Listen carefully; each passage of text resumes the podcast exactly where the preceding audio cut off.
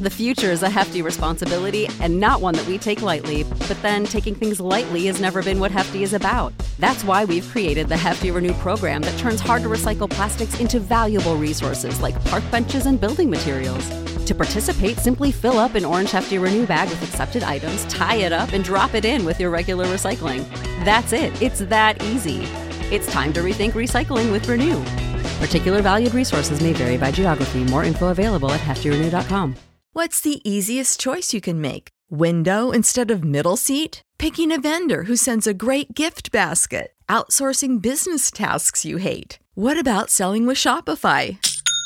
Whether you're selling a little or a lot, Shopify helps you do your thing, however you cha-ching. Shopify is the global commerce platform that helps you sell at every stage of your business. From the launch your online shop stage to the first real life store stage, all the way to the did we just hit a million orders stage. Shopify's there to help you grow. Whether you're selling scented soap or offering outdoor outfits, Shopify helps you sell. Wherever and whatever you're selling, Shopify's got you covered. Sign up for a $1 per month trial period at shopify.com slash try. Go to shopify.com slash try now to grow your business, no matter what stage you're in. Shopify.com slash try.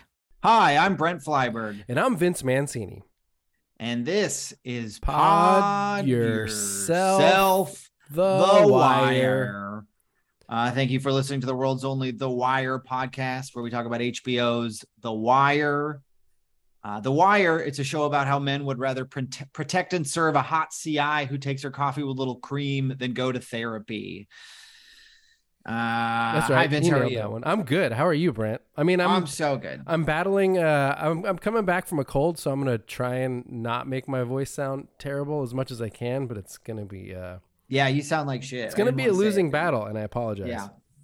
Uh, I am once again filling in for Matt, who is uh, still trying to get his baby to latch. We keep trying to tell Mm. him that he's not going to produce any milk, but he's not giving up, and that's why we love him.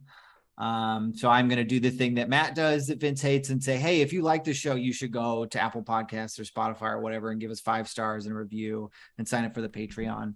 Because that helps us, and he needs Yeah. to feed that kid. Do all the things. Get that baby to latch. You can just Mhm. latch on up to a, a five star review. That'd be great. Yeah.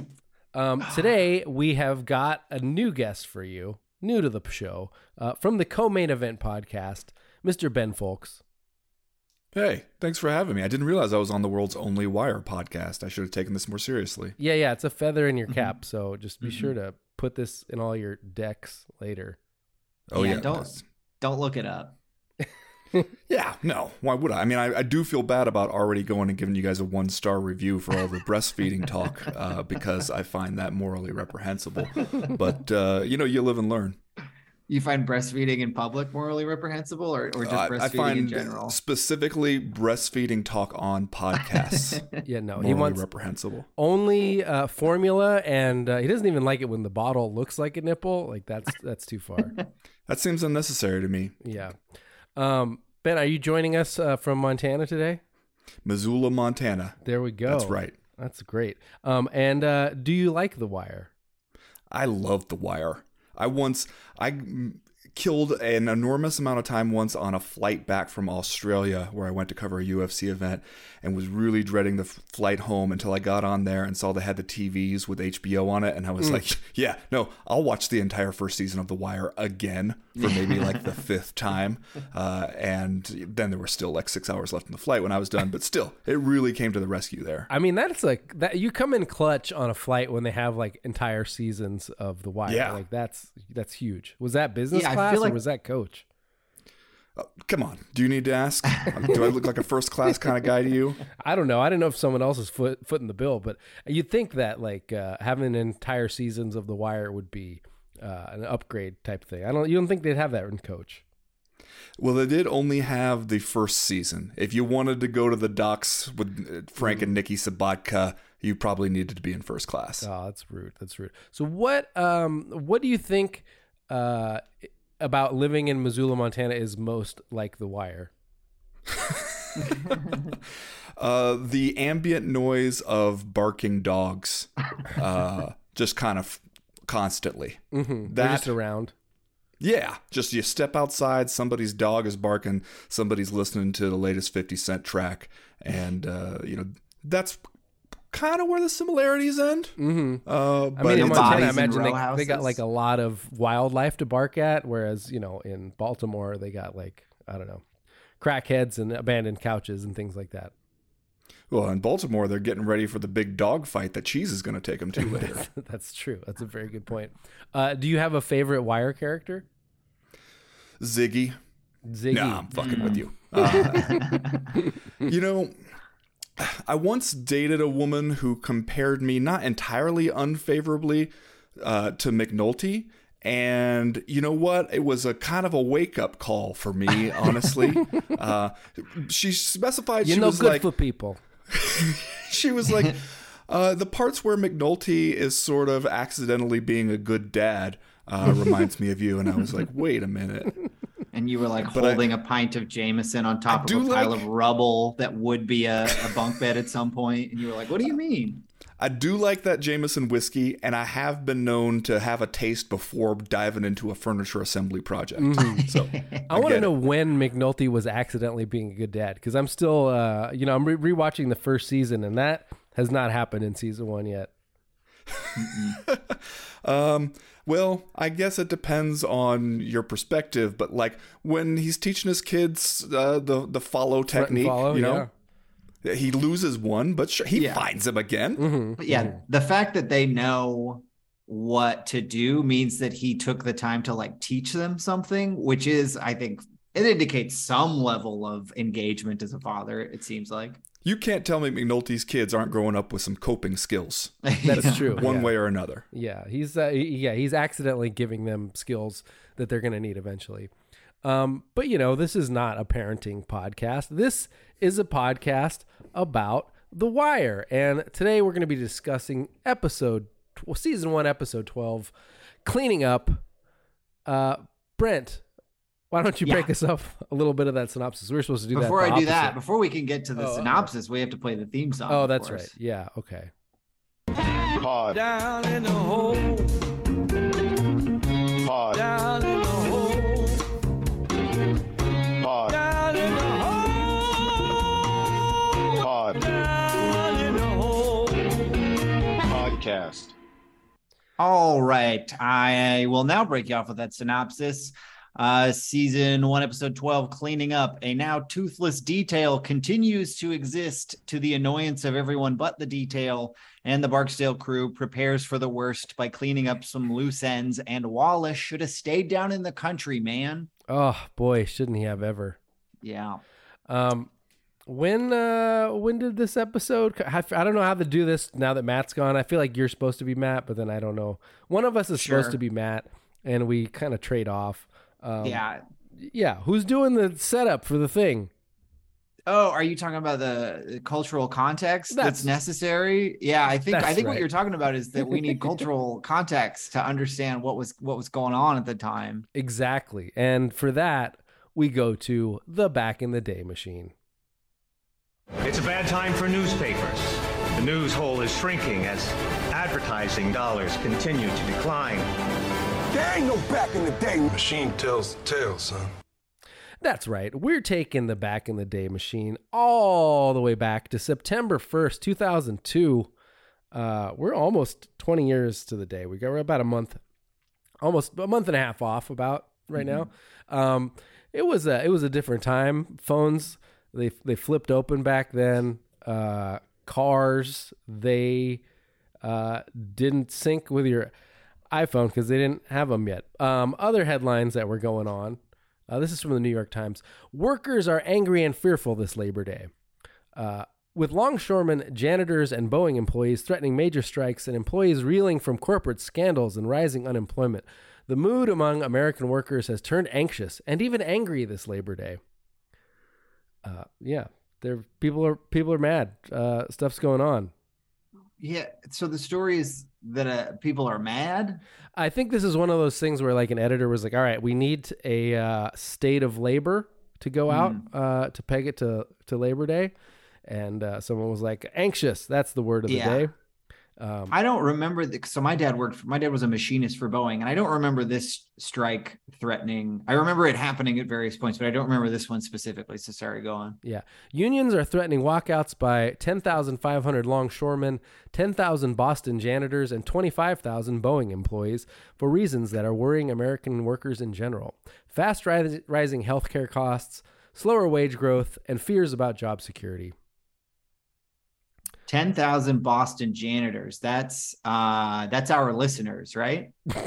Well, not anymore. This is probably their dads. yeah.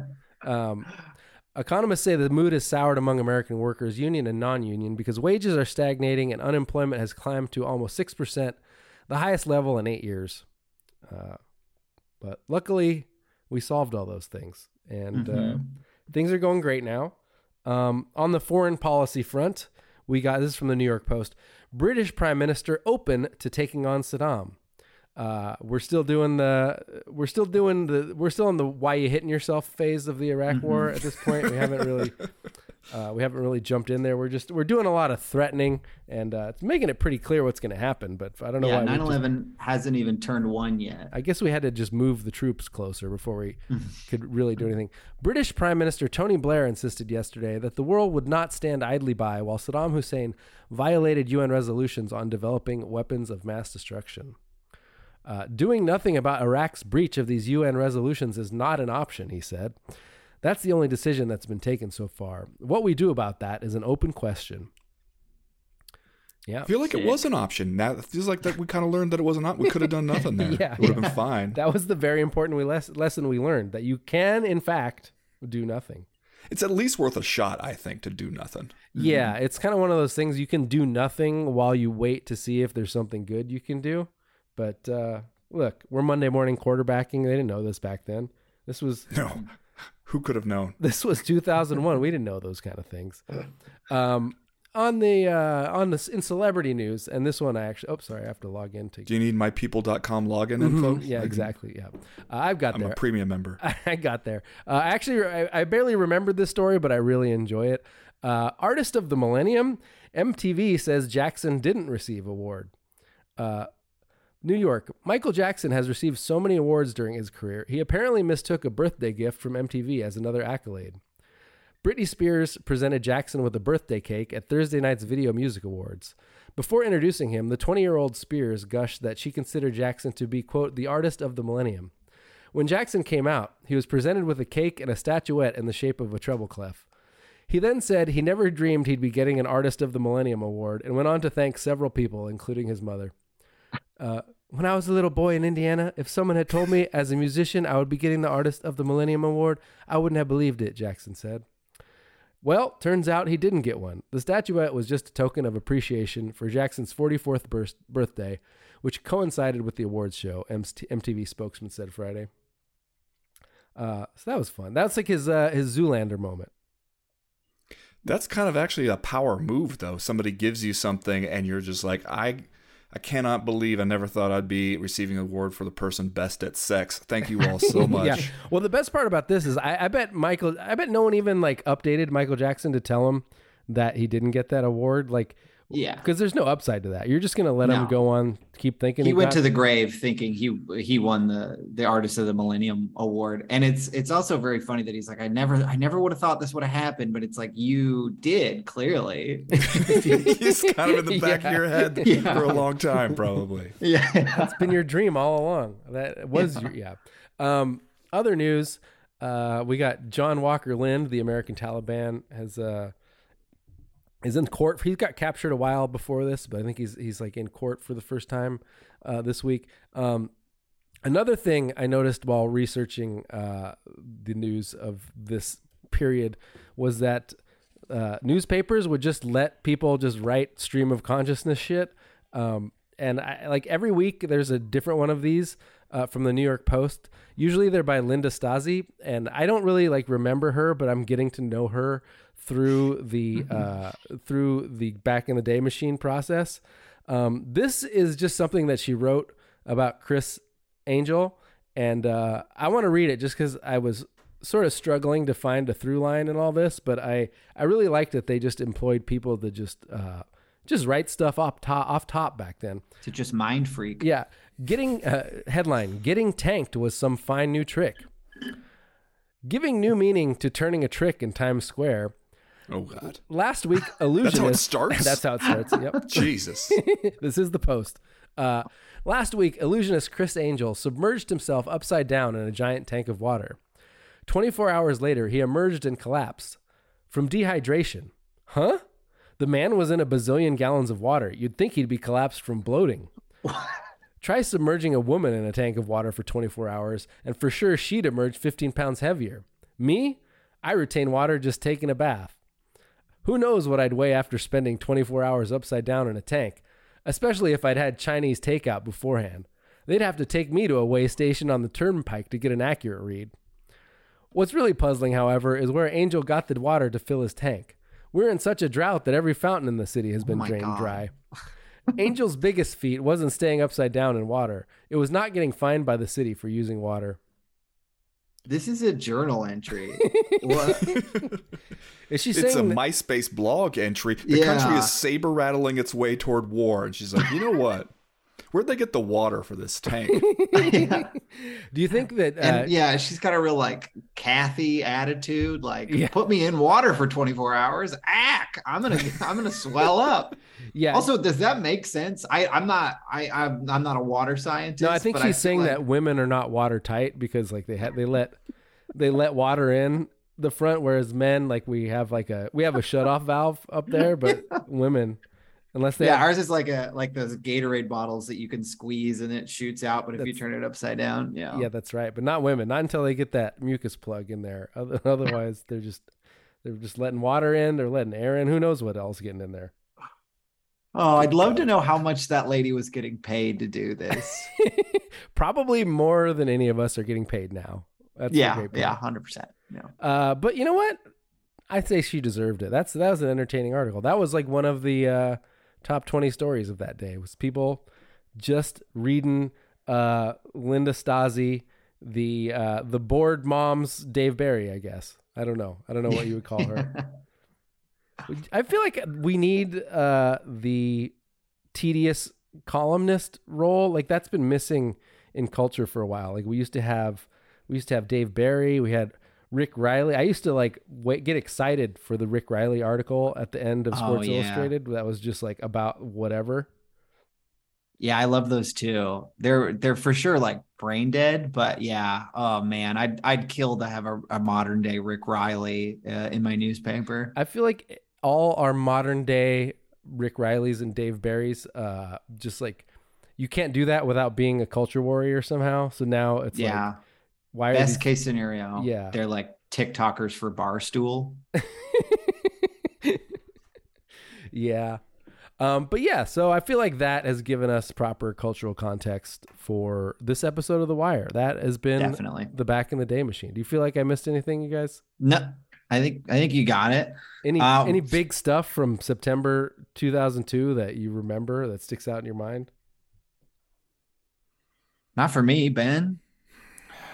You know, I'm still hung up on the thought of a 20 year old Britney Spears giving Michael Jackson the birthday gift. And I think if you could have gone back in time and told me I would have been like 22 at the time, and you could tell me one day there'll be a, a free application on your phone, and Britney Spears will be on there just posting nudes. Yeah, constantly posting nudes. With You- the tiniest little heart just barely covering her vagina, the smallest heart she can make on the the posts. I would Yeah. have not believed. I would have been like, the future is a wonderful, magical place. yeah, we thought like, what? How much money is Britney Spears going to have to get before she finally poses naked? Like, we're going to have to beg her and cajole her and convince her to finally do that nude spread. It turns out like uh, all all people around her were doing was keeping her from just posting the nudes all the Yeah. time. They just had to let her out of her cage. Yeah, great, great. She loves being naked. That's God bless her. Um, but this is not a Britney Spears podcast. This is a podcast about episode 12 of The Wire, cleaning up. So that's what we're going to do. Yeah. Uh, do you have any general thoughts on it, Vince? Do I have any? Yeah, I see. I think this is an episode. I mean, first of all, I would say this is arguably one of the most memorable episodes uh, of The Wire. Um, Mm-hmm. On a on a on a smaller level, I think it's it's sort of an episode about how a lot of the most important decisions are made with the fewest amount of words because like a lot of big things are going down Mm. in the episode and they're sort of community communicated to the characters like in a in a in a low key way like they're trying to be very casual about all the big things um but yeah in terms of the wire in general uh this kind of predated the game of thrones like we think of game of thrones being one of the first shows to like take your favorite characters and like kill them off right when you Mhm. just fall in love with them but uh this one proves that the wire was doing this 20 years ago Yeah. Yeah, I yeah. Ben, do you have any general thoughts? Yeah, you know, I kind of forgot until I went back and watched this one how much stuff goes down in this one, that how Yeah. much setup comes to fruition in this one. And I also feel like this is sort of the episode where we crammed in a lot of people telling us the stuff that they had been showing us about Mhm. themselves just in case we missed it. Like Yeah. the, the very beginning where you have McNulty being like, this case was just about me showing everybody how smart I was. Yeah. And it's a great scene, honestly, with him and, and Daniels, where Daniels like, "You think we didn't all know that?" And yet, there's a few of those sort of moments throughout the thing where somebody is saying, "Hey," like at one point, Wallace just says, "This is me." yeah yeah, like yeah. gesturing around to the housing project. And you're like, okay, so that's what we're doing sort of in this episode. But we're also sort of hammering home some of the things that will become themes throughout the wire, which is basically both in like drug wars uh, that the police battle and drug wars between drug crews, the sort of thing that later Slim Charles will give voice to by saying, once you're in it, you're in it. Mm-hmm. And they're- we're kind of saying that in that first scene where Daniels is being like, hey, I didn't care about this case either until you brought it to me and you were a pain in the ass about making us pursue it. But now we're in it. So. Now we got to do it. Like we can't just stop now. And it's like, oh, okay, that's sort of a a microcosm view of the entire war on drugs, right? Yeah, and I and like I like I was sort of uh, bringing up the reasons that why the Wire was maybe ahead of its time, but you make a good point. Like there are elements of this that you know that do feel 20 years old, that do feel uh, like TV prestige TV did not. Um, it, it, it assumed it had to hold your hand a lot more back then, and so even as the Wire was like ahead of its time, there are whole scenes that are just like pretty on the nose in terms of the characters like just telling you outright what the subtext of uh, their role ha- has been intended to be this whole time. Um, I think I have a clip of that cold opening, uh, Brent, in there. I think it's called. Um, The case means something now. yep, that's the one. Listen, this case is gonna move forward, with you or without you. This case got a shot. I put a battery up her ass and got her thinking this case meant something. And you know what? Burrell and Rawls and them, they were right. This case means exactly shit. Well, I know it meant damn near nothing to me when you came in beating the drum. But now we got that woman in there, that good police, breathing through a fucking tube because it meant something to her. And the shooters who dropped Kima, they're still in the wind. And whoever sent those motherfuckers into that alley, he needs to get got too. So you can stand there, dripping with liquor smell and self-pity if you got a mind to. But this case, it means something. Now. Yeah, and I think that's like the the most one of the more old fashioned of sentiments that you get uh, on the wire. Like you kind of get this from a lot of cop shows where it's sort of uh, making a case for like the nobility of police work. But I think by the end of this episode, we sort of we realize that's just sort of that's Daniel's. Uh, that's not really um, what the show's trying to convey. That's just sort of Daniel's character that he wants to believe that because you sort of get to the end of this episode and it's like, uh, what did they accomplish? There's like this open question about whether there would be fewer dead people if they hadn't uh, tried to arrest anyone, or uh, if that was all just stuff that they did by interfering with the normal course of the drug trade. Yeah, yeah. In terms of like uh wire episode, kind of a lot of bodies, but they stack up quietly in this episode. Uh and uh yeah, just overall, like you were saying, this is a really for me was the episode I remembered more than any of the other ones for you know reasons we'll get into, but it's also like a on rewatch. not not my favorite episode. Like there's just like it's I don't know, there's a lot of just a lot of like administrative logistic stuff Mhm. that I that took me like three watches to understand what was going on. Like all the stuff with the polling campaign finance reports. Like the on first watch, I was like, what is this? I don't care. um, yeah, it's very it's very grandstandy. It's very actorsy. There's a lot of uh, monologues, and you you tend to Mhm. remember those, but I don't know that they're necessarily like my favorite parts of The Wire in retrospect. yeah. This is the episode, though, that I think we first start to see that uh, Lester Freamon, some lines are getting blurred for him in his his devotion to caring for witnesses in the case. One witness in particular. yeah. Uh, I do love that. I mean, Freamon is probably my favorite character in the show, and they uh, Mm-hmm. this episode where because you sort of he he's sort of like the old salt for a lot of the show. He's like the voice of reason, and he's always telling guys to like do their jobs and what they should be caring about. So like your natural um, your natural response is to think that he's sort of uh, like the moral compass and the, and like the and the, the the reasonable part of the show. But in this episode, is like ah, he's kind of an old pervert too. Hey, but he's working it. I mean, Yes. it's, he's he's an old He's pervert pretty with some game. Yeah. yeah. yeah. yeah no he's good at what he's doing that's why a few episodes ago matt uh, matt was talking about freamon being an incel and i'm like no like this episode is proof that he was not cell at all like he uh very very active i think Yeah. Uh, yeah. So if we want to kind of break it down, like we could follow the cops, like we we get the scene with McNulty, then we get uh, the first sort of um, a hint at Freamon being a little being a little freaky deaky and uh, uh, hitting on Shardene, and find out there's no more activity on the phones. Uh, that's kind of the scene we were just talking about, and then we get we get and it took like three watches for me to understand this part, but Pryzbylewski, Pryzbylewski and Freamon talking about campaign finance reforms, like just following the money, just Mhm. really working the case. Um, and uh, and then we find out Shardene's going to be their mole, uh, and then we get that scene with Burrell. Uh, I really like this scene where where McDaniel's Daniels goes into Burrell and and Burrell is basically like shut it down, like there's nothing on the phones.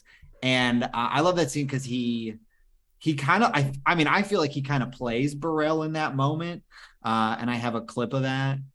Uh, it's the I mean it's the part where he's like you got to send some guys back, and he the way he plays it I think is really it's a big I'll that. setup for i mean it's one of the most long running uh like plot plot uh i don't know one of the like the the most length between setup and punchline because like i think it was i don't know maybe in the first or second episode of this season someone's telling mcnulty like don't ever tell him what you don't i think it's freamon who's telling mcnulty don't ever tell him what you don't want to do because that will uh, end up being exactly what you're going to have have to do which you know of course is like the setup for the entire second season. But then this scene is like Daniels who is the ultimate operator who knows how to work within the uh, system of the police department the things that McNulty uh, has like disdain for and no interest in doing uh, like Daniels knows exactly how to play this and uh, that you can play that clip. Yeah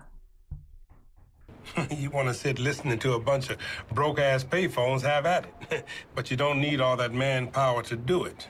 You want some bodies back? I'll send a couple, no problem. Now, hold on, Lieutenant. I gave you those people. I decide who comes back. But feel free to speak your mind if it were up to you. He asked you a question, Lieutenant. I have no opinion. Take your pick. Wh- What's the name of that old detective from Pawn Shop? And that young one, uh, Valchek's brain dead son-in-law. Freamon, Pryzbylewski. Keep him. Send back Sydnor and Santangelo. Yeah, I love that because it's like, oh, what? Who's the officer that's probably like the one person in this detail that it would hurt Daniels most to live without? I know, Santangelo, the guy who got tricked by the psychic, the psychic trick, uh, and uh, buried a saint in a in, in a cemetery because yeah the, the two guys who have strictly been uh s- like the only thing they've really contributed to the detail is being on the roof. And yeah the guy who's who who seem like complete duds he's like i know who the duds are and it's like those are the two most valuable guys. Yeah it just shows that like the leadership really has no idea what's going on. It's the same in any office job. Like if you asked your manager's manager to like pick the high performers and the low performers they get it wrong every time Well, Sydnor, I feel. I mean, like Santangelo, yeah. Like Sydnor is a is an ultimate utility player, though. Yeah. Yeah. Like that. That's a guy who, who does a whole lot. Uh, that you know, when you need to dress him up like a crackhead and send him in there, he can do that. He's a he's a workhorse up on the roofs. You know, he's gonna grouse about it a little bit, but not to the point where it becomes his whole shit. Like he he really is a, a guy that uh, I think versatility wise, uh, it does hurt a little bit to lose. For sure. I mean, and as a boss, you look at him and you're like, well, this is clearly like the guy that has his, his shirt tucked in and uh, is, shows up to work with like a clean shave and has probably done a push up like in the last week. or it was like, Minimally hungover. Yeah. yeah. He's like the least drunk of all these guys. Yeah. Uh that scene and then the scene right after it both feature two guys who have never appeared in the wire who show up just to antagonize uh the the characters there's the guy who says like speak up and then Yeah. when Rhonda He's goes the to guy see that the we state's didn't- attorney We didn't know like a couple episodes ago, like he yelled at uh he, Oh, he yelled at Daniels in the was. office and we're like, who the that makes okay who the fuck is that guy? And then he shows back up, and we're still kind of like, I still don't know who that is, uh, but I get that he's bad. yeah he's he's Burrell's guy yeah he's his lackey I like that they're playing, they're sort of playing uh, good boss, bad boss in that scene because it's like they're telling him why he's fucked, but also they're like pumping him up to become a major. It's like they're doing uh, Plato Plomo with him, where they're like, all right.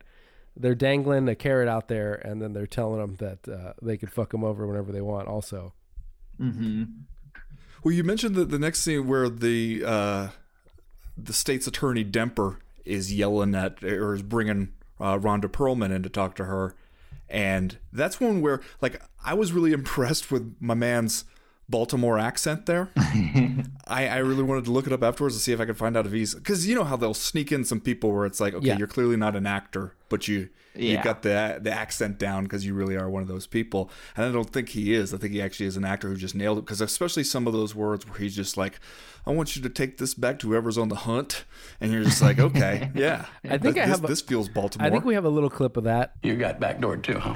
Well, just so there's no misunderstanding, I want to give you this copies of checks on the account of my reelection committee representing the return of five separate contributions totaling $4,500. Also, copies of the checks from the donor are represented in there too. Well, kind of like Caesar's wife and all that shit. The only thing that we could come up with were those five checks. And I don't know those people, and I don't know why they gave. That money's going to be returned to the donors immediately. Yeah, so this whole like follow the money plot line was uh I I, w- I agree with you Brent like when I um, upon first watch I was kind of like what what are we doing here um cuz there's no it sets something up that doesn't really pay off until like later seasons but uh in watching it again for the show, I think I got the sense that like the open question with this whole thing is like what are these what are these cops actually doing uh in trying to stop this this drug gang? Like what is what is the downside to just letting them uh sell sell drugs? And uh, I I definitely don't think it's like making a case that drugs shouldn't be legalized but I think it is speaking to the fact that like the downside isn't necessarily that these drug dealers are going to like kill more people. It's the fact that now you have all this uh, money sloshing around in the system um, and because it's uh, because it's like black market money all this all this like all this black market money is going to slosh to whoever is the most corrupt operator within the system uh, by default because you know it's Yeah. it's dark money. That's uh, that's what it does. It cannot it can't go to like the most legitimate. And so and they're really doing it through like hints and comments here and there and just like the newspaper headline that's showing that they have this whole renewal project, which uh, which Avon Barksdale is clearly like paying off all of these politicians in order that he's gonna you know be able to have more ways to launder his money and get like the these whole all these projects done which isn't necessarily like a societal ill necessarily but it is uh it is propping up a bunch of corrupt politicians who don't really give a shit about anything except getting that money and skimming a little off the top. Yeah, and we I mean we really see that in the scene with uh Clay Davis not not long after that where he's ju- he just outright says we don't care where the money comes from. We we cash the checks, we count the votes, we move on. yeah That that honestly is one of my favorite scenes in this episode. Just just because I feel like we've been slow boiling to get Daniels and Clay Davis in a room together with Burrell having to be the referee between them. And I love watching Clay Davis go from fake nice, like, hey, we're all on the same side here. There's no reason to be looking into anything. I don't I'm not mm-hmm. into drugs to very quickly like, fool, do you think we know where the money comes from? and you're just like, okay, we're gonna see the real Clay Davis here and to see like Daniels just kind of no sell his reaction, like, okay, I've heard you. Can I go now? Yeah. And like I think that's one of the best scenes in this whole episode. But yeah, because I mean, it's kind. He, he's doing the politician thing where they're at once uh, worried about. They're worried about this scrutiny, but at the same time, they also have weight to throw around. So it's like he goes into it, you know, playing like, "Oh, I'm scared. Don't do this. Uh, let's let's be friends." And then he realizes he switches into like intimidation mode. Yeah. Yeah, he goes in with like a, a, a big smile and then starts baring his teeth and growling at him. Yeah, dude. It's and I think it's the first real scene with Clay Davis at all, isn't it? Like you kind of see him in passing here and there, but yeah, it was the first time you see him and you but we don't get a we don't get a she it in this one, which is too bad. It's the first scene where we like sort of understand what he's about. I'm not involved in drugs, Lieutenant. Good. And this business with the senator's driver. Mr. Price, Damien, Diddy. this business with Mr. Price, this is a misunderstanding that is really of no concern to the police. We had $20,000 of cash on him. This is no crime here. That was money that Damien already had on him when he drove down to Franklin Terrace. Money from a cash bar fundraiser the previous weekend. We, we filed a, an amended finance report that shows that it. Fine. If there's no probable cause for a search of Mr. Price, I think we are in agreement on that. No, there was PC for the search. Irv, will you explain to this motherfucker just what the fuck it is he's doing here? Lieutenant Dan. Excuse me, sir. But it's pretty basic. If the Senate is not involved in anything illegal, then he doesn't need to worry. I can't be any clearer about it than that. Fool, what do you think? Do we know anything about who gives money? Do we uh, give a damn about who they are or what they want? We don't care. We just cash the damn checks, count the votes, and move on. Anything else, Deputy Burrell? and it still it, it kind of leaves you wondering like uh is it bad that he's getting uh this like should we like you want to catch him just because you know it's putting you in the shoes of the cops where you're trying to play a word game and you're catching you're you're finding the secret word and you're trying to uh, you know you're trying to win the prize but like you're wondering are you doing anything like is it is it making the world a better place necessarily and when clay davis is Mhm. like hey we just take the money and get the votes and you're like eh, that makes Yeah. sense yeah. yeah. And then your boss as a cop, like your boss is going like, yeah, shut up, dude. Like, yeah this is how it works. That's yeah, that's gotta feel like shit. this is how it works Um, it can happen with you or it can happen not with you Yeah. Uh, so then after that scene, we get one of my favorite scenes, which I have a clip of. It's um the Freamon and um and Herc and Sydnor are in the van listening to uh Shardene inside the club and they're having a little argument and it's another it's another great uh Freamon moment, but I'll just play that for you. Where'd you get these, man? Previous. Broadway Market? Best show the dogs in the city. No, man, not even. I give you 10 bucks, if you can name a better dog. George's Lunch on Light Street. The Greek joint? They closed that place back when you were still sucking on your mama's nipples, man. Your mama's nipples? We sucking on them crumbs last night. You owe me 10. Uh-uh. I should name a better dog you could have today. Not in world history. You just said a better Could dog. you go dog. get that dog right now? You could not go get the Can dog you right tell me- now, can but you said the best fucking dog. Physically, physically. You Ivy Leaguers keep it down. I can't hear a goddamn thing. Uh, great line read. I love that he calls them Ivy Leaguers after they're arguing about hot dogs. Uh, 10 out of 10. Can't get enough. the best dog in world history. It's, a, great line. And I also love the, the the this idea of a bet of I'll give you ten dollars if you can get me to agree. a, a better choice. Like I will give you ten dollars if you can get me to act against my own interests. Yeah. If, like, you can, yeah. if you can get me to stop lying, I'll give you $10. Yeah. f- Uh, Freamon does a lot of uh, telling these young whippersnappers to pull up their pants uh, in this episode, which is great. But he also does the, uh, you know, sleazing on Shardene, which is sort of the the yin yang of being uh, the old man, like the the old man who's uh, seen some stuff.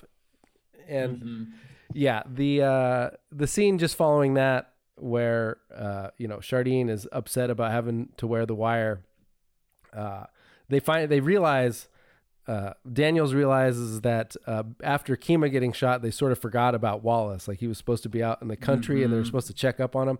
Um, it's funny because like for all of the uh, great speeches Daniels gets in this episode, like the nuts and bolts of him actually being good at his job, it's like sort of 50-50. Like he he clearly Yeah. he clearly fucked this one up pretty bad.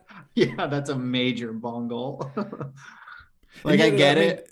It I've never had a coworker get shot, so I don't know how I would do after that. But yeah, go ahead, Ben. It, it, it works, I think, because the audience has kind of forgotten about Wallace too, Mhm. and so when he says it, it's like you know they're like, "What happened?" It's like you know, Kima got shot, and you're like, "Yeah, no, I mean that'll do it." like, like sure, that, that outweighed uh, Wallace down at his grandma's house in the country. Yeah, so they're freaking out about where Wallace is. Both the, the Barksdales and the cops sort of remember Wallace uh, around the same time, um, Mhm. and uh, they need to go get Wallace from uh, from the country. Um, and it turns out that he he shows back up uh, just at the wrong time. Like he sort of had this crisis of of identity. Like who the fuck is he? Like he doesn't want to be part of the the drug gang. Uh, doesn't- really into the game, and then he cures himself. He stays what like a week in the country, and he's like, "Man, this sucks. Mhm. I gotta." Yeah. I think that's like a running theme uh, of the show is like how provincial all of the the drug boys are. Like they sort of know their own block, and once you get them outside of that, they're like, "I don't like this at all. I need to get back uh, into what I know." Um, yeah, yeah have we did we I- i might have missed it but have we already seen the that scene where Bodie drives to like they make I think him it's the start of season two. yeah, Um, yeah yeah and he he's surprised that the radio stations are different Oh, Yes. that's so He, did, funny. well, he didn't know that it was possible to, to get far enough away from Baltimore that you can't listen to your regular radio stations anymore. well, we have the we, we he's already he went to juvie and he had to bust out because everybody in there is from DC and he doesn't like tr- he doesn't trust people from other places. So he's like, screw this. I gotta I gotta go back to my home base. And that's basically what Wallace did.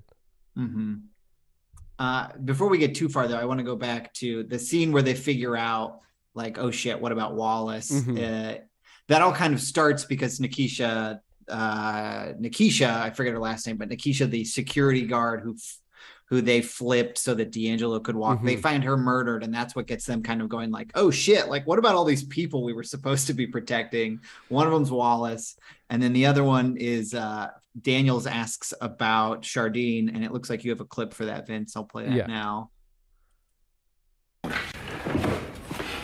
What about your stripper? Woman's got heart. I mean, I want to protect it. No more bodies here.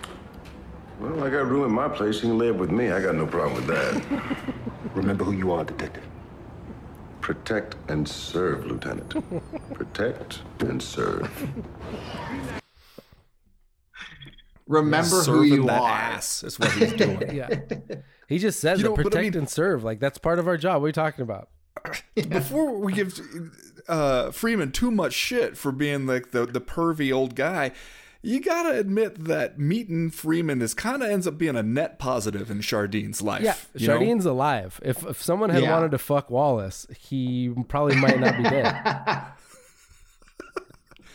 That's But see, I mean, the thing that kicks all that off, though, I think, is one of the scenes where you see the evils of Levy, the drug lawyer. Yeah, I was gonna bring that because up. before he's best just been, oh, he's a lawyer, he's good at his job. He'll show up there and tell you to shut up and not talk to the cops. And this is the one where he is basically the guy being like, okay. I'm gonna leave, but when I do, you guys should talk about who to murder. Yeah, yeah. Uh, Bas- I have a clip of that. It's called Murray orders a hit because like watching this scene, I was like, did he? He bitch, he just basically ordered a hit on Yeah. a security card, Yeah, right? He's knocking the dominoes over here. yeah. Yeah, yeah, I'll play that. Listen, I think what's important is to take stock and ask yourself what's out there that can still hurt you. Where are you weak? Where do you need to clean up?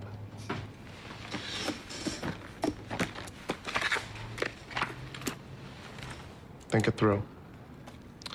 Start with Orlando. If Orlando rolled, you know he talked about the club at least. That punk ass nigga ain't talk about shit else but the club. That's all he know about. He wasn't rolling with us like that. Kept him on the outside. All right? So you walk away from the club. You're not on the license, you're not a listed owner. They can't make a connect. Yo, when this shit start up? What about the time that your nephew beat that charge? After maybe when they found that witness with the lead in his dome. Shit hit the newspapers, but around that time, the cops was on our shit. The security guard. The one whose testimony sprung D'Angelo. Lakeisha Lyles, yeah. Bug-eyed ass bitch. But we hooked that up. So she can still hurt you, right? Yeah. The point is, anybody who can hurt you can be put into play. The less I hear, the better. All right, yo.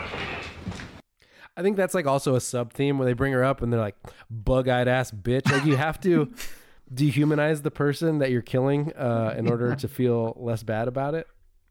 Well, it also kind of highlights that they're in that whole situation where D'Angelo killed a guy in the housing projects to set all this off. There was no right answer because the guy No. who did not go along with them and testified against them, he ends up dead. And then the person who did work with them and be like, nope, not the guy. I'll, I'll say what powerful drug dealers want me to say, also ends up dead. Yeah. Yeah, she got a nine month stay on her execution. Yeah. Sometimes Cool. it's not silver or lead, it's silver and lead.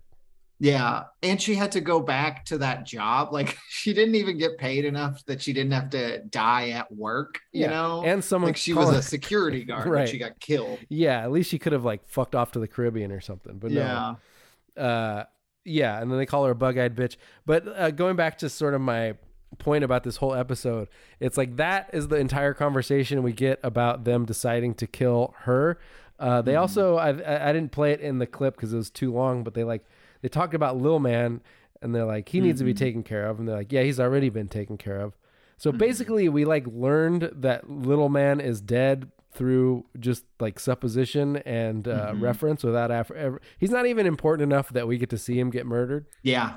Yeah, another yeah, another body that yeah, it, it- even on I think on first watch I didn't even catch that. I, I think it was like second watch that I was like, "Oh, he's dead." Okay. Did we I I think we only see him for like a minute in the whole series and then yeah, just suddenly it's like, "Well, that guy's dead." Oh, okay. Yeah. I mean, in fairness, like I don't know if I could pick Lil Man out of a lineup. No. Uh, He's like the fat he's one. just one step above Yeah. guys like Eggy Mule, who we hear about but never see. yeah. No, he's a he's the fat guy. We see we saw him once when he was drinking a slice that uh, Oh right, yeah. that- And littering, and littering yeah. that Freamon uh, pulled the print off of. Um, yeah, so he's dead now apparently. And then they killed Nik- Nakeesha Lyles. Then the cops are no, they find Nakeesha Lyles and they're like, "Oh yeah, Wallace. Uh, we got to figure out where that guy is." Um, and then it turns out the Barksdale gang is doing basically the exact same thing. And uh, Stringer and Avon are trying to lean on D'Angelo to tell tell them where Wallace is at. Uh, and Wallace doesn't he he won't give up the name. Mhm. I have a clip of that. D protects Wallace. D protects Wallace. Here it is. So up, String?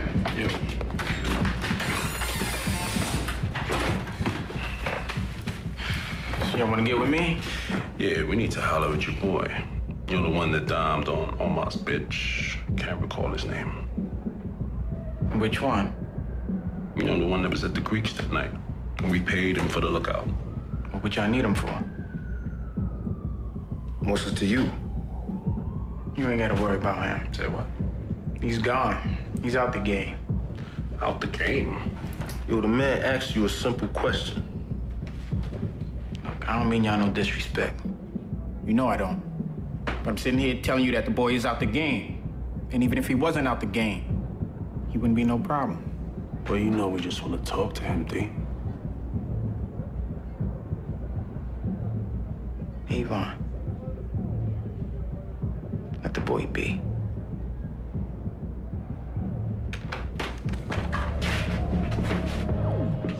It's kind of an open question, like whether they're like more suspicious about Wallace because he protected him so hard. Like if he would have just been like, "Oh yeah, he's over there," like would would they be as suspicious? But as soon as like, "Oh yeah, he's he's out, leave him alone." Uh, yeah, leave him alone. Uh, and especially because they they do sort of insinuate that, like Stringer does, anyways, when that maybe D'Angelo is part of what's what's you know undermining the operation when they when he says like at some point they're like when did all this start? And it's like oh when your cousin beat that case. So then for him to also be like don't worry about this guy like it, it certainly made everyone it seems like it made them suspicious uh and then and then for oh that's got to be it's such a it makes it so stressful when wallace comes back and it's like dude he just he just like told them you're not here. Why are you here? Go away. You kicked heroin, you went out to the country, and now you're showing back up for some reason. Come on, man. Yeah. Yeah. After talking to the cops, like you, yeah, it's,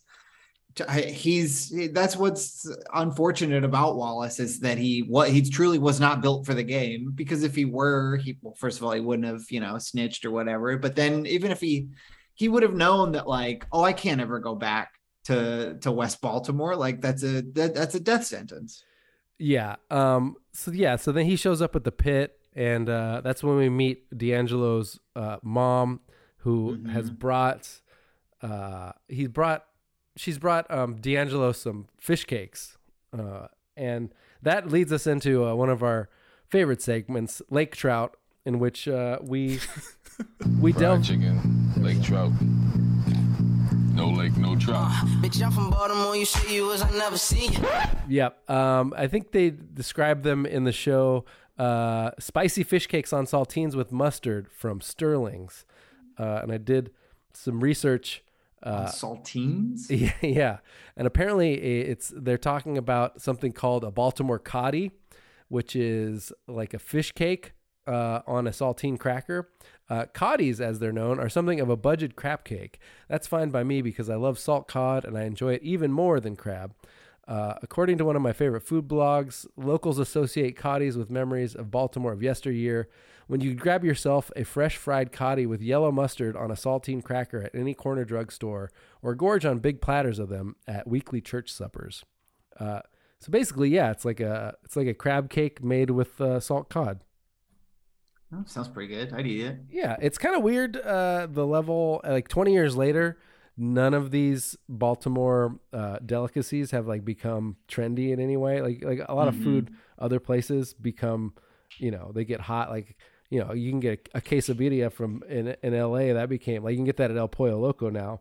Uh, but I don't see anybody serving coddies for some reason. No, yeah, I'm countdown to like nineteen dollar coddies uh, in Hollywood.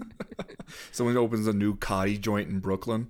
yeah. Yeah, it's definitely it hasn't gotten the kind of heat that uh, Nashville hot chicken or you know any of Mhm. these other things that have gotten huge have since then. I blame the saltines, honestly. Yeah. I feel like they're the weak spot. Yeah, I've never you- had one. Also, like the fish cake, it's already got like breading and like a binder in there. What do you need a What do you need like a saltine for? How's that helping? Maybe it's Yeah. like you know I don't know a saltine. It's really good in like a in a clam chowder. I guess. Eh. See, now I wish we lived in the alternate universe where these did get huge, and the way you knew somebody was bougie was they used Triscuits instead of saltines in their coddies. Yeah, it's like Triscuits. They, I mean, I definitely think that there was probably a coddy on the back of the Triscuit box at one point. Do you remember when you buy a Triscuit and Oh, they yeah. would have like Mhm. the pictures on the back, and it was like somebody Like, make who- a little pizza. You're like, no, I'm not doing that. yeah. Somebody who spent seventy dollars on charcuterie to eat with their Triscuits. Come on, man, no one's using them like that. Um. So yeah. So Wallace gets back, and that leads into like one of the more memorable, sadder uh, storylines on this whole show, which is Yeah. Wallace finally getting got, and uh, I well, Stringer Bell basically comes to the pit, and he won't even uh, like Bodie reaches out for like a handshake, and Stringer just looks at him. But I don't know, maybe something like that triggered something in Stringer's mind. Like this guy is obviously, uh, like if you know who the big boss is, who's like above your supervisor, and you're trying to kiss his ass. That's how you know someone is really invested in the organization. I think that was probably the Mm-hmm. Mhm. moment where he's like, "All right, well, this guy will do some dirt for us," and so he gets him in a car and tells him what has to be done. And I think I have a clip of that. Yep.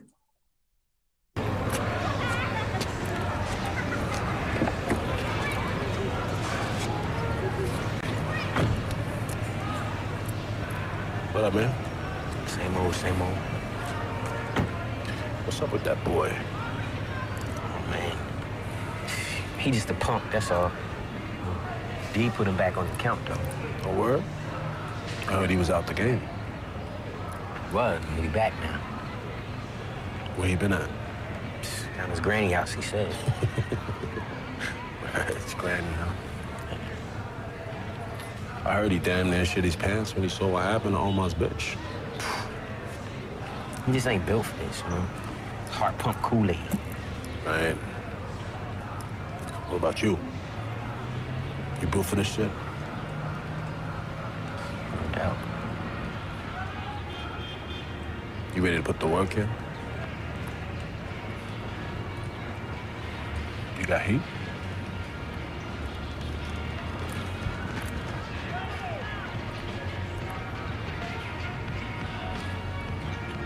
All right, soldier. And that's all he says. He never says. Yeah. Mhm. He never says, "Hey, you got to go kill Wallace now." He's just like, yeah, see, I mean, that seemed to be, especially on rewatch here, I was like, Stringer Bell is very careful. You know, the, the most careful person in the organization, probably.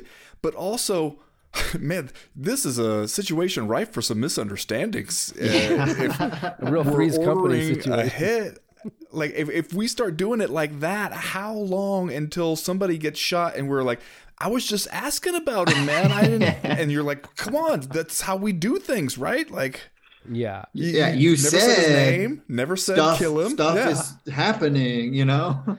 His heart pump Kool Aid is one of my favorite lines. Uh, Mhm. Probably my favorite line in this episode. Uh, he's kind of doing Uh, the bug eyed bitch thing where he's got to, he's got to like mentally think that Wallace, he's got to mentally degrade Wallace in his mind so he feels less bad about shooting him. But like in a larger sense, uh, you really see the power of a union because like with the cops, if the big boss man comes to one of them and is like, "Where's Santangelo?" and Santangelo's just like drunk in his car, they're gonna they're gonna cover for him. They're gonna sign his run sheets. Like they have a, you know, they have a clear a clear bond where apparently that does not exist for the drug hoppers. Mhm. Uh, and you were saying about it being uh, kind of vague. Not only does that protect Stringer, but it also like remembering the first time I saw this episode, it allows you as the audience to to like to like deny what's happening. Like I Mm-hmm. Mhm. because I even Yeah. on the on a rewatch, I was like, well, he didn't tell he didn't tell him to kill him. He didn't tell him that. So yeah, like the the whole run up to the Wallace death is so stressful, especially now that like I know that it's going to happen and I think the first time you see it you kind of know, but you're also like you said it was before Game of Thrones so you're like, Mhm. well they wouldn't do that to us. Like this is a this something's is like the happen. only pure He's too character. cute. Yeah, he's taking care of these kids. He's They he's like a nice make young extra man. scenes of him being nice Yes. to kids and giving them Chinese Yeah. food before it goes down. you Uh, know the- what I Sorry. watching this though when a couple of these scenes here with Bodie and and then with Wallace together where I'm like if you would have asked me watching this if I watched it live and you said who do you think is going to have the more promising acting career going forward Yeah. is it going to be this kid Michael B Jordan who at times eh, some of these lines come off sounding really stilted when he delivers them or is it going to be JD Williams as Bodie who is just fucking flawless Yeah. as an actor throughout this entire series and just Yeah. it seems so natural and and it exudes like this this power, but also like a weird humanity, even when he's trying not to. I would have thought for sure it was going to be JD Williams, and that's just not how it went. I mean, I It guess I didn't. it I, goes to misunder- I underestimated how hot uh, Michael B. Jordan was going to become as a grown man. Yeah, I was gonna say like you, th- how many reps you get in Hollywood is always related to how handsome you are. Like you realize like Mm-hmm. how correlated that is because like even now like I'm sorry like Michael B. Jordan is not that great of an actor still. Uh, He's Mhm. like a very handsome guy. Uh, and Bodie is like not even that much like less handsome by comparison, but man, he's just gotten rep after rep just because damn, that's a hot guy. We got to put him in stuff. Yeah. yeah, he's well, he's really hot and he's never bad. Yeah, no, he's not bad. He's not bad. I mean, he's better than like I would say he's arguably better than a lot of his uh, white analogs, like your Charlie Mhm. Hunnams and your Mhm. fucking uh, like Mhm. Taylor Kitsches. Like he's probably at least that good, and they've gotten a ton of reps too. Um, But yeah, uh, the other thing about um, real quick before sorry, we get to the other thing, we do have to take a break for ads before we forget. So let's do that real quick and then we'll come back to that. So uh yeah, listen to these ads. We'll be right back. Hey, Vince. Hey, Matt. As you know, Vince, I love old internet memes. Remember the early internet's obsession with Chuck Norris jokes? I do remember that. Here's one. When Chuck Norris went to college, he told his father, Now you're the man of the house. why why do you bring this up? Well, I was thinking about those old memes and I started thinking, I wonder what Chuck Norris is doing right now. What has he been up to? You know, I actually know the answer to that, Matt. Yeah, I recently saw a health video he made, and I was surprised. He's in his 80s, and he still seems to have energy and health. You know, I saw the very same video, Vince, and in it, he says he's even stronger, has more stamina, and plenty of energy left over for his grandkids since making one simple health change that helps his digestion and nutrition. That's almost too powerful to contemplate, but Yes. uh, it's true. He says he still feels like he's in his 50s. Uh, his wife made the same change, and she's never felt better. She says she feels 10 years younger and has energy all day. Uh, I am way younger than them, and I have energy for about two hours a day. Uh, and the problem is, is, you know, that many of us do not include fruits and vegetables and other herbs that increase health and energy in our own diets. Chuck Norris made a special video that explains how he incorporated these things with one simple product. I love special videos, and you can watch it too by going to mymorningkick.com slash pod yourself. And it may change your approach to your own health. Once again, that's M Y M O R N I N G K I C K dot com slash pod yourself. MyMorningKick.com slash pod yourself. Go there now and watch this very special Chuck Norris video. The future is a hefty responsibility and not one that we take lightly, but then taking things lightly has never been what Hefty is about. That's why we've created the Hefty Renew program that turns hard to recycle plastics into valuable resources like park benches and building materials.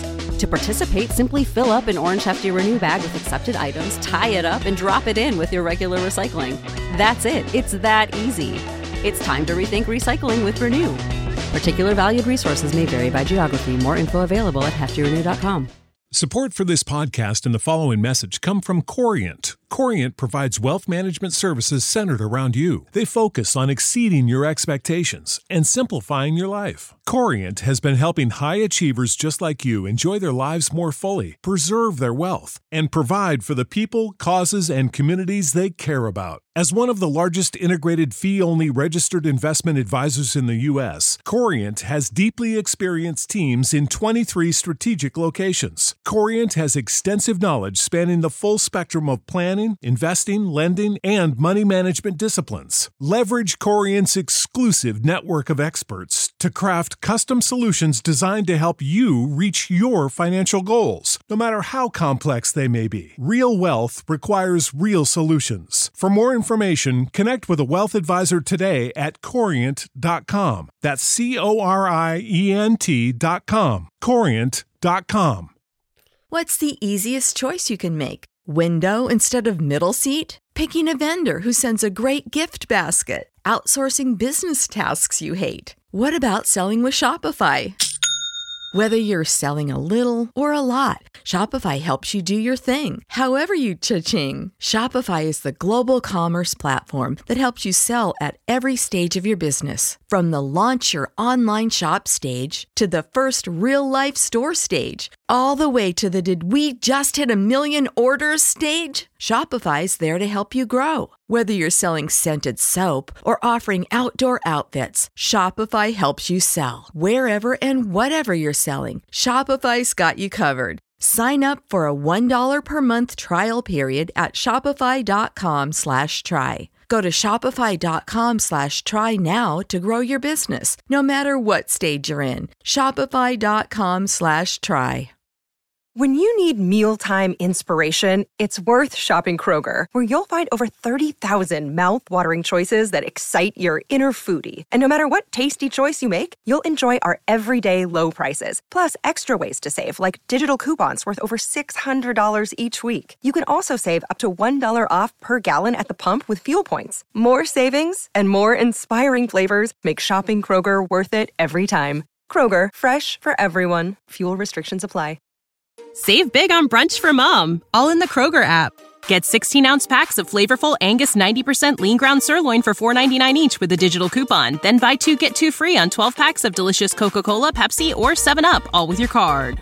Shop these deals at your local Kroger today or tap the screen now to download the Kroger app to save big today. Kroger, fresh for everyone. Prices and product availability subject to change. Restrictions apply. See site for details.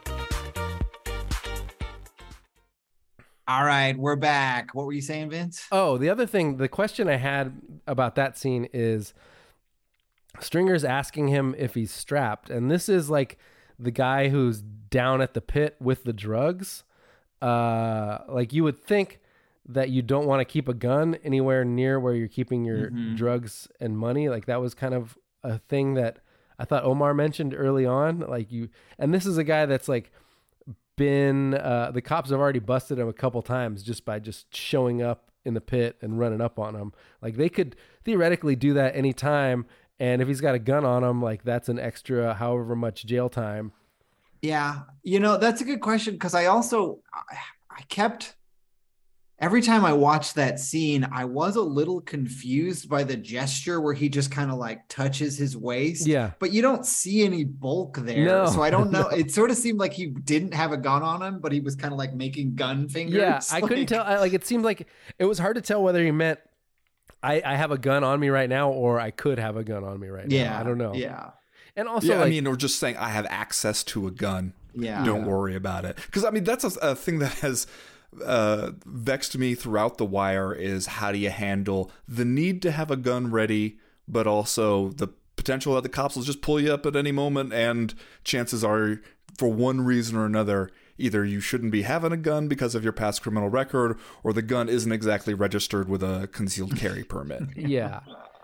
Um, um, yeah. So anyway, they th- that was his Well, yeah. order. That was his order Mhm. to kill Wallace. Uh, yeah, and then we see um, Bodie and Poot kind of talking it over, and he's trying to convince Poot. And this is another scene where I am like, Poot's gonna stop him. Like Poot's not gonna let this happen. This is his best friend. There's no way. Sorry, I remember what I was to say. I was to say that Mm-hmm. it's it's sort of another theme of the show. Uh, Stringer not being as good at his job as uh, Avon is. Like he lacks Mhm. some of Avon's like natural street smarts, and I think that's part of. He never questions like Bodie having a gun and Mm. uh, like how the the idea that that could hurt them because you know the cops Mhm. just show up and they snatch Bodie up on a gun charge. He could you know drop the dime on them uh, to get a reduced sentence. Like I feel like that's something that that Avon would have picked up on, but Stringer is sort of more short term goal oriented. Like when they were gonna get when they were gonna kill Orlando, he didn't think about where Orlando got the money. He was just like, oh, money, and then now he wants. Wallace dead. And he's and, and Bodie has a gun. He's like, oh, he's got a gun. Well, that's good. That's convenient for us. Let's just do that Yeah. and uh, and that's what they do. And then you know they show Bodie and Poot. They take Wallace out to dinner and they start reminiscing about the old days. And you know it's a bad. It's a bad for any character in any show when they start reminiscing about the old days. You know they're not long for this world, uh, and that's basically what happens. Um, we don't actually see what they told Wallace to get him to go up into. I guess it, I- guess it's like the kids. They they feed the Chinese food to all the uh, little ghetto orphans that Wallace is taking Mhm. care of, um, and then they go out for something and they come back and all the kids are gone, um, Yeah. and we never see what Bodie and Poot told those kids to get them out of the apartment, or whether they told them anything, or whether that was just a coincidence. Um, Huh. Yeah, I didn't think about that. but they just get they get Wallace cornered in a room. I was too and it's bad distracted real quick before we get there. I was too distracted by the fact that they all left a full hot dog on the table. Yes, Right, I yeah. noticed it too. What the fuck was Yeah. that? yeah. I wondered if that was supposed to be like, especially you notice it that Poot gets up without eating his hot dog, and I'm like, that doesn't seem very Poot like. Yeah. Uh, unless there was a woman waiting for him, it doesn't seem like something he'd do. And then I was like, is that supposed to be purposeful to read as they're too preoccupied with the murder they know they have to commit, Yeah. and therefore it affects the fellow's appetite? Yeah, I couldn't makes tell if that was an artistic choice or if that was just a continuity thing where it's just like Mm-hmm. they happened to get the best take before any of them had eaten the hot dogs and they just sort of left it in there. I don't know. I also I really wish that they had revealed where that hot dog place was and was it in the rankings for Sydnor Yeah. and Herc. That would I would have loved to know that. I Where does look it fit? Greatest dogs in world history. it didn't look like there was chili on it. yeah, maybe not. Maybe not. Um, so yeah, so they get they get um, they get Wallace uh, on the check check in that room trick. Uh, they get him to go into the back room, and um, that's when Bodie corners him, and uh, he has to tell him he's soft before he kills him. Uh, I thought that was a really good scene, just the way Poot is like. Poot's kind of annoyed with him in that moment. I think I have a, we have a clip of that. Yeah, we got a clip of that. I'll play that. Yo, check this poop. Little man left us playing shit.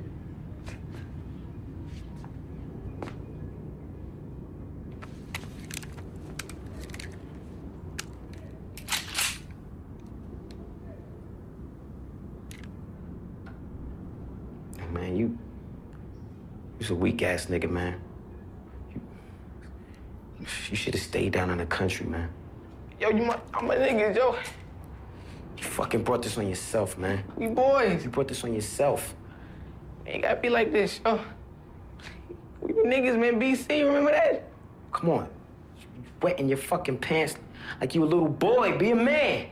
Stand up like a motherfucking man. My niggas, yo. Man, you said you was a fucking man. Stand up straight. That's us, man.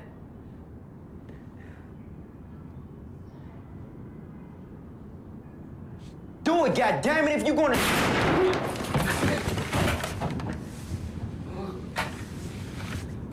Yeah, great, great scene. I really enjoy that. Um, Poot's kind of doing the thing that I feel like I would be. I think I guess we find out that Bodie's like not quite as hard as he pretends to be Mhm, in that mhm. moment. But Poot's doing the thing that I think I would be doing uh, if I had to kill someone. I think the last thing you want to do when you kill someone is like give them a chance to like beg for their life or uh, like tell you why you shouldn't kill them. I would think that you would want to just like get them up there and just surprise them and not have to because that's going to be the hardest part is hearing someone beg. Yeah. Well, or like to present it as if you were trying to make him into a better person. Like, Yeah. Stand up straight. Like, Yeah. what difference does it make now? Yeah, You know? oh, I got to grow up right before I die. Who gives a shit? I guess, yeah, you want to die like a man. Like he doesn't die like Snoop does later, like way later in the Wire, where she's Mhm. like, "How's my hair?" Because she's Yeah. Mhm. she's real. Yeah, she's hard.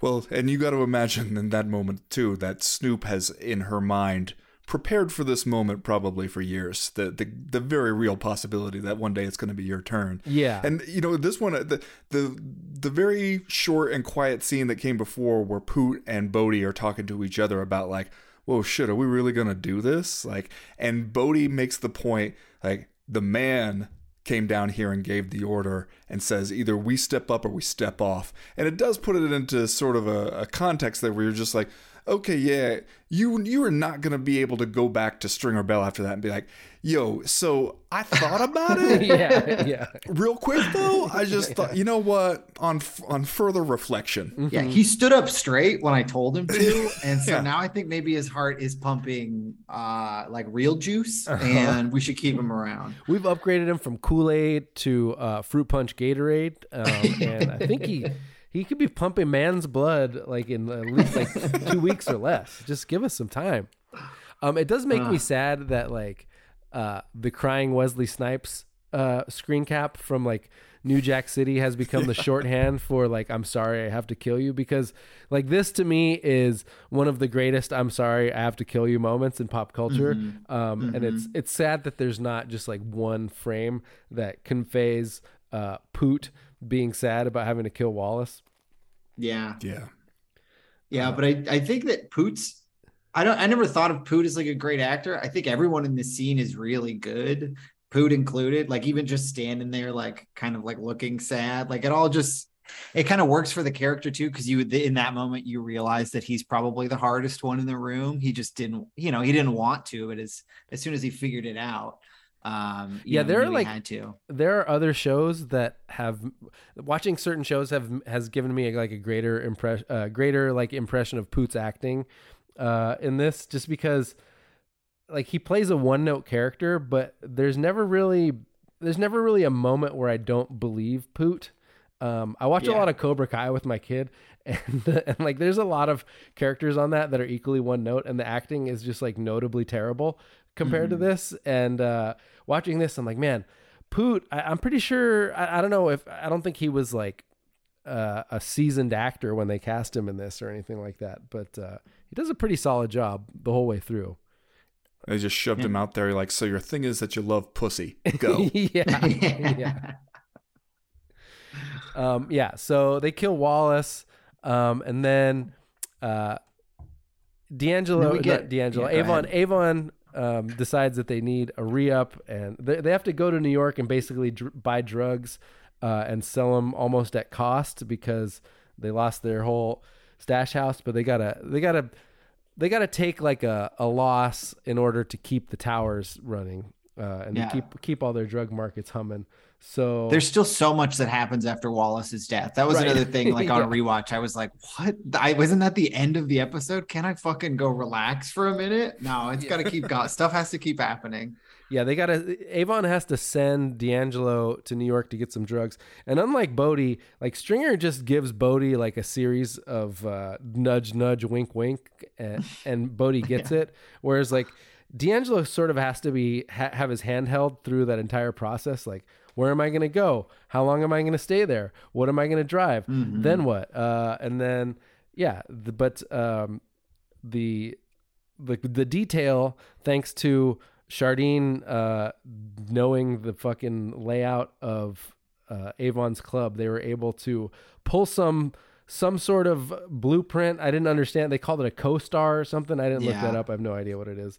Uh, they got they got a camera in there. They caught Avon. Yeah, that felt a little bit like TV magic. Where Yeah. it is another Yeah. one where on the first watch, it was like, "How are they seeing this? Like, what happened?" I because there's the scene where you see Shardene like walking with the string on her feet to measure stuff, and and and a great like Rhonda Perlman reaction to watching all of these fucking meatheads just stare at a woman walk across. But then yeah, it's just like all of a sudden we're watching video, and it's like, like- why weren't you guys doing this the whole time? What Well, happened? it also seems at first like they're gonna get a video into the room where this shit happens just in time to watch them pack up and leave. And, Yeah. like, n- as the viewer, you've watched enough of them being a step behind that you think that that is what's going to happen there. You're just kind of like, I mean, there's the great scene of the of.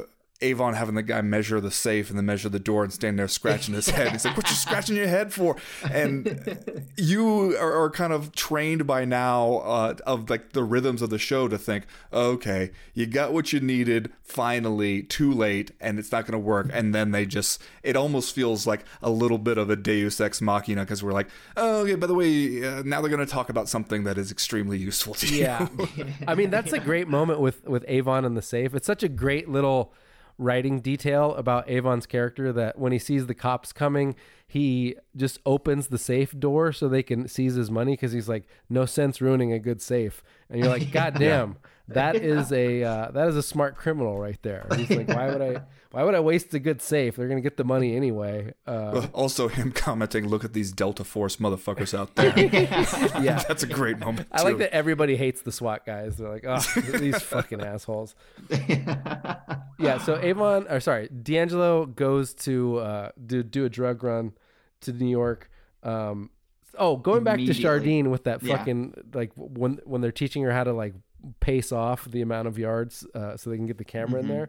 I like how uh, Freamon's thing was to tell be shocked that no one's been in the army.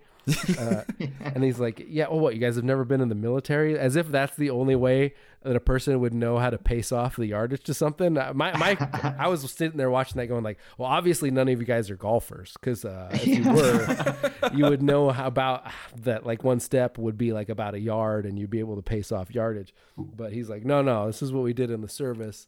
Do you Um, think that's also him trying to like be like, oh, and by the way, I'm a hero? Yeah. If you're Oh, yeah. listening, like, oh, yeah, oh yeah, I might maybe I fought in the uh, I don't know what what would have even been in Desert Storm? Yeah, I've I fought in Desert Storm. Everybody agrees I'm a hero. That was the right thing to do. I was there helping. So okay, what do you Uh, think? So if uh if Freamon is like I don't know what fifty years old in this right now, and then Yeah. fifty years old in uh, two thousand two, so that would make him born in nineteen fifty two. Uh, I guess like theoretically he could have been in Nam. Yeah, I guess that makes more sense. Yeah, the end of Nam. Yeah. So anyway, uh, they're watching all this on video. Um, they get the uh, they get the transponder on uh, D'Angelo's car, partly because he's such a foppish dandy. Um, they're kind of playing the long game on depicting D'Angelo as like a guy who cares a lot about his clothes and takes fucking longer in the mirror than any woman. Uh, and like it comes to fruition because he's at his house changing his clothes and making himself look nice just long enough for them to get the uh, the tracker on his car. Um, and then they, On his Ford Taurus. his Ford Taurus, uh, and they pull his ass over and they get him into the police station, and uh, and McNulty tells him that they that they killed Wallace, which he didn't know before. That's yeah, and that's a real slow play on their part. They they they he's like uh he does a little, little like Columbo, like, oh, just one more thing. Uh they killed that guy. Yeah, and it's like such a small but important detail when he points out the fact that like, oh yeah, you have this good lawyer, but he's not really working for you. Like he's Mhm. your uncle is paying this guy, so who is he really working for? Um, and uh, and D'Angelo plays it off like he's like fuck you, but clearly in his head that has gotten to him, and it leads us to probably I don't know, arguably one of the more memorable scenes slash lines in The Wire, which is uh, "Where's Wallace at?" and uh, obviously we, clip of that? we can't go without playing a clip of that. It wasn't me who fucked up. Oh, really? So who did?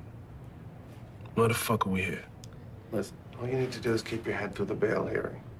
Got a good shot at bringing you home here. Then what? Hmm? You gonna take the weight for all the shit in the trunk of that car?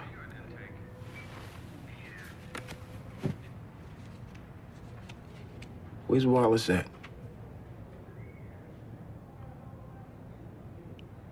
Where's the boy, String?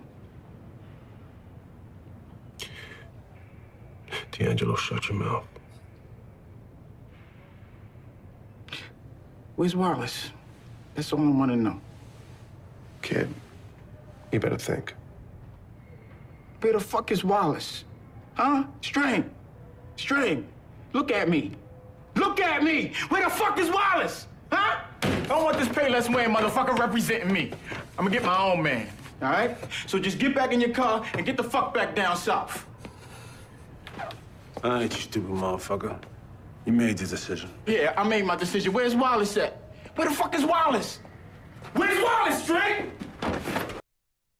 He says it like three more times, but I cut it off a little.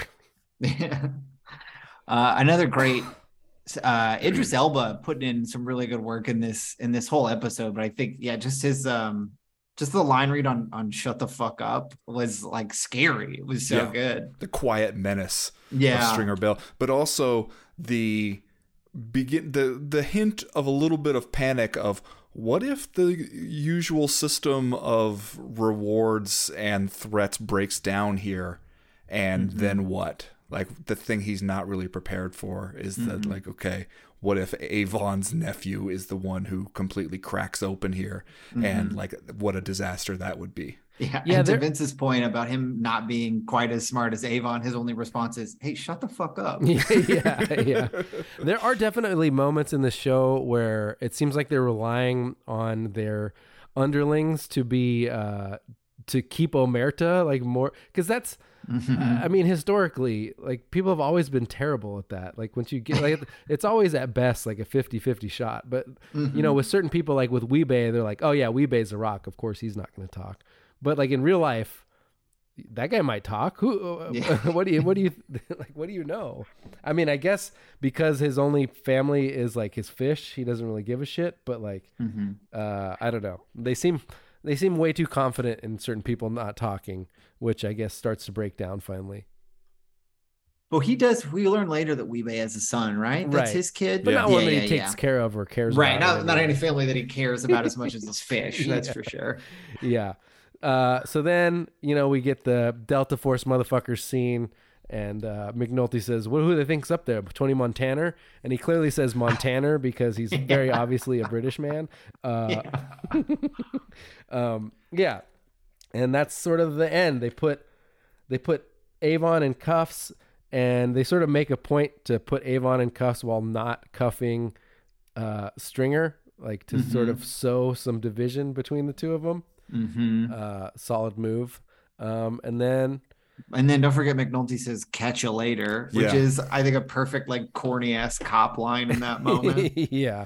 The th- thing I wondered going back and watching it is what's going on in the moment where Daniels is leading Stringer or uh, Avon down the stairs in cuffs. He's got the bag of money, and McNulty sort of stops at the top of the stairs and is looking off. And Daniels has to motion with his head, like, "Come on, like we we did what we came here to do. Let's get out of here." And I'm like, what are we to think that McNulty is think? Is he savoring the moment? Is he realizing once you walk out of here, this whole thing you were building toward is over, or is he think supposed to be thinking about doing something else? Um, I think he's having a moment of reflection, but it's it's hard for us as audience members to recognize that he's having that moment of reflection without there being a body wa- of water near him. Because usually, you know, when a character in a drama has like a reflective moment, they're usually like staring at a lake or like they're by the By the train riverside. tracks, at least. Oh yeah, drinking by the train tracks. Yeah, feed some ducks. How do we know that you're reflecting otherwise? Um, but he is, uh, and that's almost the end. But we go back down into the the war room where they have the wall, the thread wall, and Mhm. uh, and Sydnor are having a quiet moment. I really wish they would have gone out to closing time. I think that would have been a good song to end this episode on. You know, uh, Era appropriate. yeah, yeah. yeah. It's not. I, Or, it's- or "Good Riddance" by Green Day. Yeah. the time of your life. I feel like that's something that you would put in there if the show was released now, because there's been enough Mhm. time for you to like recognize that as like a, a touchstone for that kind of moment. It was probably too new at the time, um, but Mhm. yeah, that was that was the episode. Yeah. Any uh any favorite scenes, least favorite scenes, anything we missed, Ben? Uh, I mean, I still think I reflect on uh, Daniels and uh, Clay Davis getting together as one of my favorite scenes. Yeah.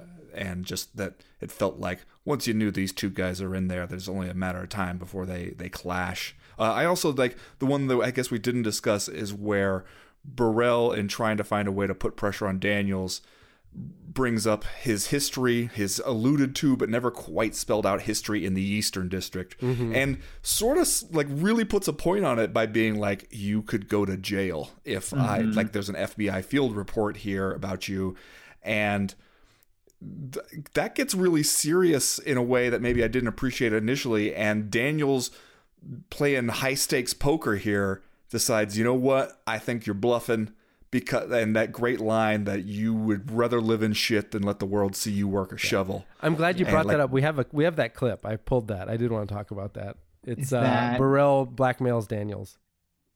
Yeah, here it is.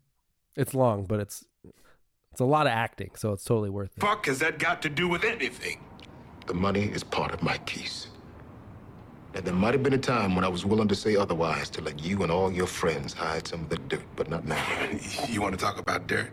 Have at it. Talk some shit about your Eastern District days. Talk some shit about what was going on back when you was running wild in the DEU. Let's just talk. Just talk.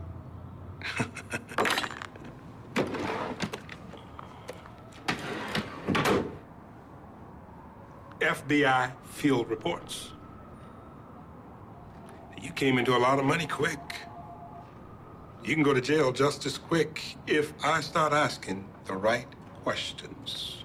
This case ends, or you are done. Hell, I don't even need you to lock up Barksdale. I'll have your major debrief your detectives, type the warrants himself. This case is done. You do what you feel.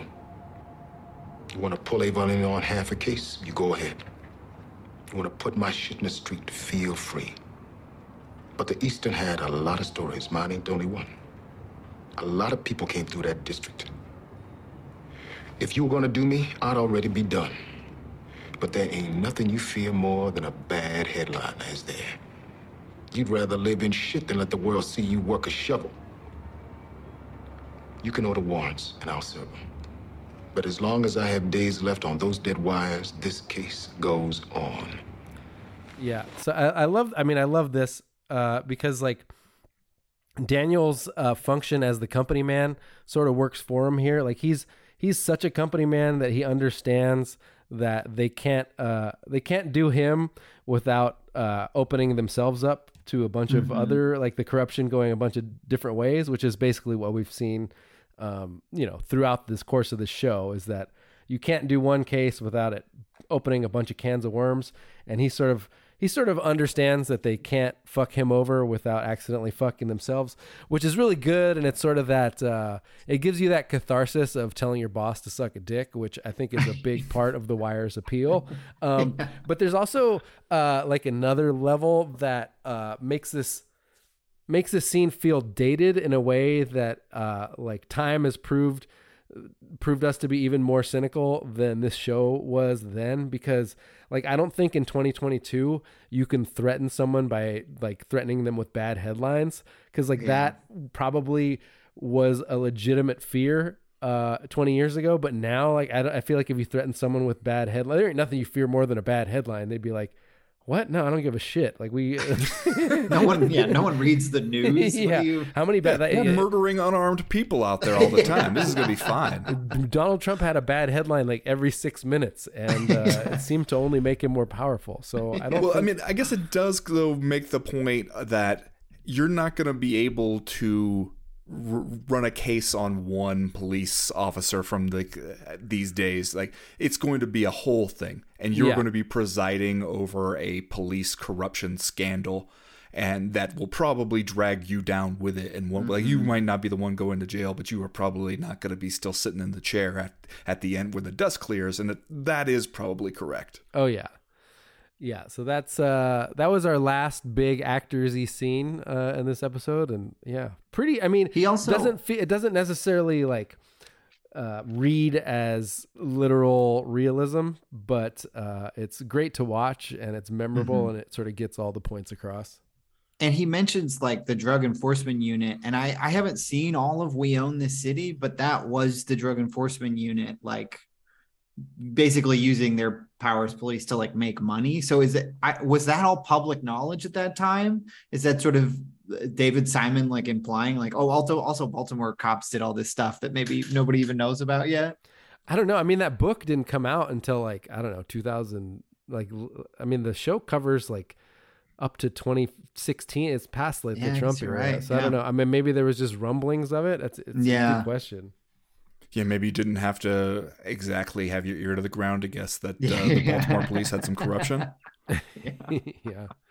I mean, you figure if you send a bunch of guys to uh, to seize a bunch of drug money, like it's pretty common sense that they're going to keep some of it for Mhm. themselves. Um, but yeah, that's that was the Yeah. episode. Um, Vince, any any scenes you we didn't cover? Any favorites, least favorites? Uh, I think I already brought up his heart pump Kool Aid as my favorite line uh, in the Yeah. episode. Um, yeah, nothing, nothing that super. I don't remember any parts of it bothering me. Yeah. Uh, one scene that uh, that we didn't cover that it, that I really liked that it looks like you have a clip of was the scene with uh, Avon talking to D'Angelo's mom after he gets arrested. So I'm gonna play that clip. And the way you did. In one car. He should have been trailing a mule. 95 on a train, it don't make no difference. He shouldn't have been out there alone. Look here, Brianna. Ain't you ever heard of a trap car? You send my son to New York in a motherfucking rental, and then you just let him ride with that package in the trunk? I'm sorry it went Sorry like ain't gonna did. bring that boy out of prison. Just better make sure that Jew lawyer of yours earns his money, huh? Well, D'Angelo gonna have to do his part. Meaning what? You like the car you're driving in, right? Like this crib? I put you in this crib. You like it? Yeah, I meaning we all got a lot to protect here. You need to remind him of that. So when it come down to it, he can stand up tall.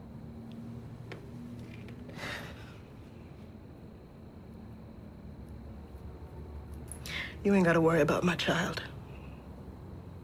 I'll raise that boy. And I raised him right. Uh, yeah, I love that scene. One now after just talking about that Burrell Daniel scene, it's kind of like a weird parallel where she's like, she's like, what? What? Yeah, Avon has to be like, hey, we're all kind of intertwined here. If this falls on me, you like, where do you live, lady? The Barksdale Uh, organization is too big to fail. Yeah. uh, and that woman, I, I forgot to look up her name, but she also plays, um, she's in Snowfall as one of the drug dealer's moms. So she's really carved out a niche for herself as a drug dealer's mom. And I think she's, I think she's great. And she doesn't look a day older in Snowfall. So Good, for her. Yeah. yeah. Uh, but yeah, that was the only that was the only scene that I felt like we needed to cover. Uh, I don't, yeah, I didn't have any least favorites. Uh, like I mentioned, just some of those scenes where it's it's you know just two people talking about campaign finance reform on first watch. We're like, I don't, I don't care. Somebody get Yeah. shot. I don't know. I mean, one thing I guess that I would say about that scene with of uh, Avon and Brianna is that it does remind me of one of the things that was sort of I don't want to say revolutionary about The Wire when it came out, but at least way different was that we're not just doing cops and robbers and it's good versus bad. It's Mm-hmm. we're seeing it from the perspective of the criminals. So like when she's saying, I raised that boy right, what she means, what she's actually saying is he's I've raised him to be willing to go to prison uh, for Yeah. decades to protect this uh, drug trafficking enterprise. Don't you worry. He'll do the right thing there. Well, the right thing is no snitching. Yeah, and it is the right thing from the context uh, that they're discussing it from, and you know that as the viewer, like you you haven't had to really be trained too hard for this empathy for what they're doing, what and how things look from their perspective. You're like, yeah, no, she she is. There's a pride there that she has that you feel like is earned. Yeah. She crushes it. Uh, yeah, for sure. I think, uh, I mean, if I had to give this episode a grade, tough choice. I think it's arguably the most memorable episode of The Wire, uh, which is, you know, one of the greatest shows of all time, obviously. Um, and so therefore, I'm going to have to give it a solid B plus. Yeah, I would say uh, I agree. One of the more memorable scenes in the in the history of the show, one of the more memorable storylines coming to a close, and then also some stuff that you know knocks it down from an A to a about a B plus. For me, I mean, I guess I just think about it a little differently than you guys, and so like from my viewpoint, it's eighty eight percent. Mm, okay. Okay. Okay. That's fair. Yeah, I'm, I'm checking the. Yeah. the chart here. That's that's roughly a B plus. So on Okay. average, about a B plus. Yeah, we'll call Yeah. it a B plus. That Call it feels B right. plus. Uh, B plus episode of The Wire, A plus episode of Pod Yourself The Wire. Thanks again for doing it, Ben. Uh, do you have anything you'd like to plug? Where can people find you?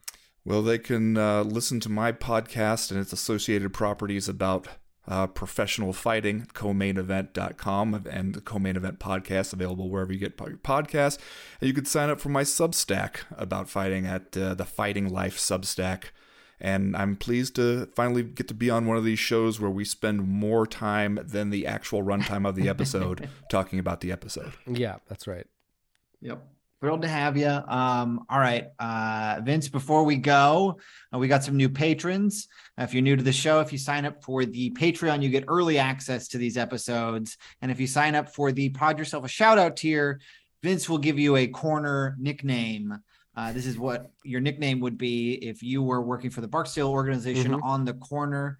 Uh, we've got we've got a bunch of new patrons All this week. Uh, I so got my hope nickname given shoes on. I'm ready.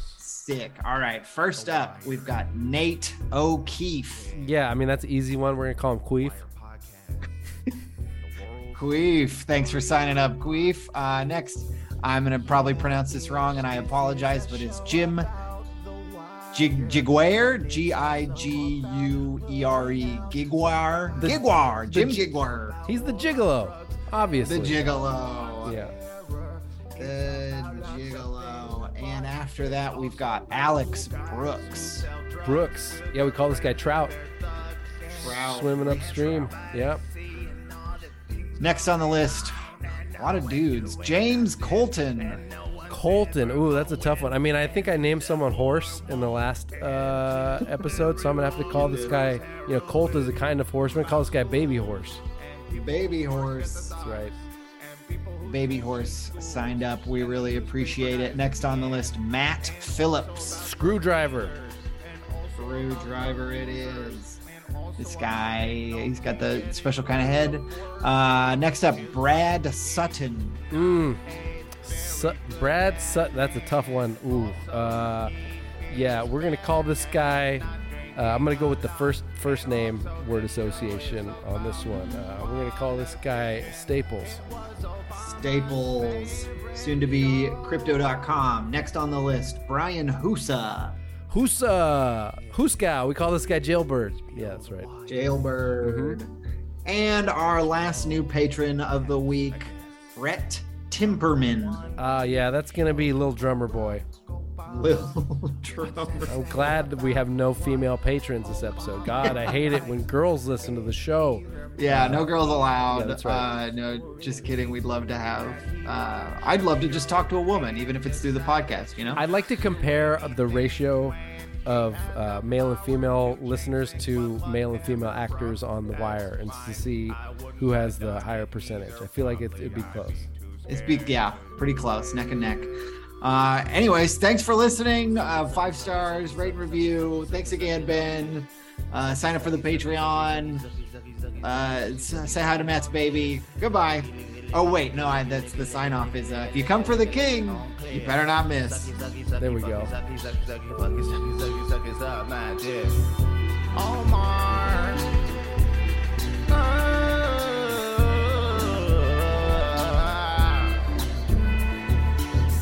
Wire, Matt Lieb, Vince Mancini, Brent Weinbach, David Simon. Come on the show.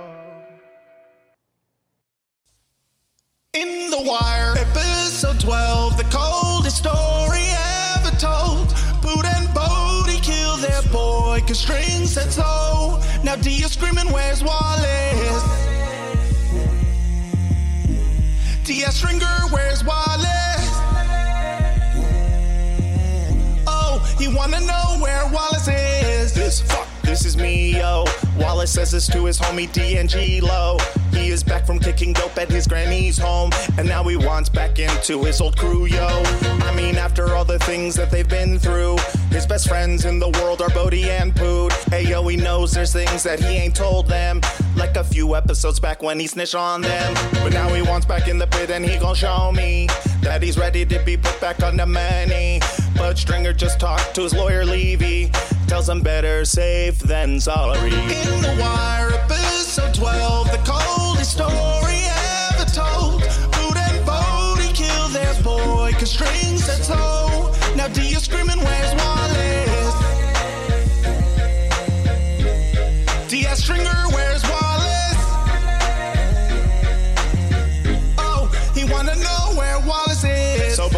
B talks to Stringer Bell. He asks him if he's ready to put in the work. He decided that Wallace had to go, cause he's worried he's gonna snitch about Omar's boy. Pooh, that's Bodie, why they gotta kill him though, homie? I don't know, the man said so. We step up or we step the fuck off, you already know how this game goes. They run and get some lunch together at the Greeks. Wallace being cute and reminiscing. They go back up to his room and Wallace just don't see. He's about to get murdered by Poot and. In the wire, episode 12, the coldest story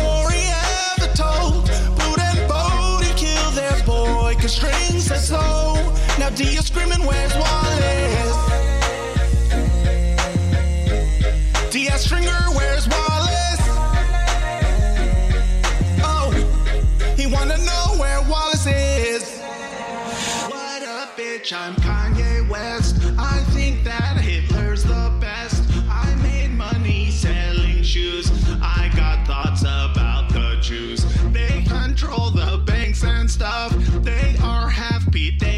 Davidson. He made cum in my wife's bum. I know you can't believe work will just set you free.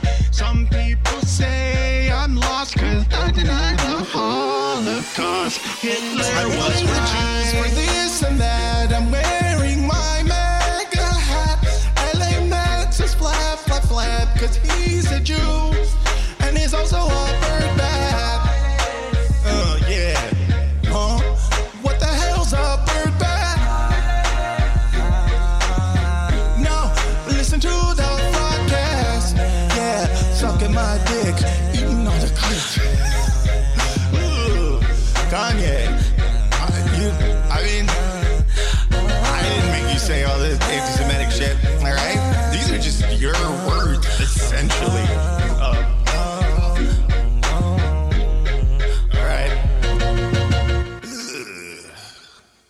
to keep it down because there's a babe. Support for this podcast and the following message come from Corient. Corient provides wealth management services centered around you. They focus on exceeding your expectations and simplifying your life. Corient has been helping high achievers just like you enjoy their lives more fully, preserve their wealth, and provide for the people, causes, and communities they care about. As one of the largest integrated fee only registered investment advisors in the U.S., Corient has deeply experienced teams in 23 strategic locations. Corient has extensive knowledge spanning the full spectrum of planning, investing, lending, and money management disciplines. Leverage Corient's exclusive network of experts to craft custom solutions designed to help you reach your financial goals, no matter how complex they may be. Real wealth requires real solutions. For more information, connect with a wealth advisor today at corient.com. That's C O R I E N T.com. Corient.com. When you need mealtime inspiration, it's worth shopping Kroger, where you'll find over 30,000 mouthwatering choices that excite your inner foodie. And no matter what tasty choice you make, you'll enjoy our everyday low prices, plus extra ways to save, like digital coupons worth over $600 each week. You can also save up to $1 off per gallon at the pump with fuel points. More savings and more inspiring flavors make shopping Kroger worth it every time. Kroger, fresh for everyone. Fuel restrictions apply.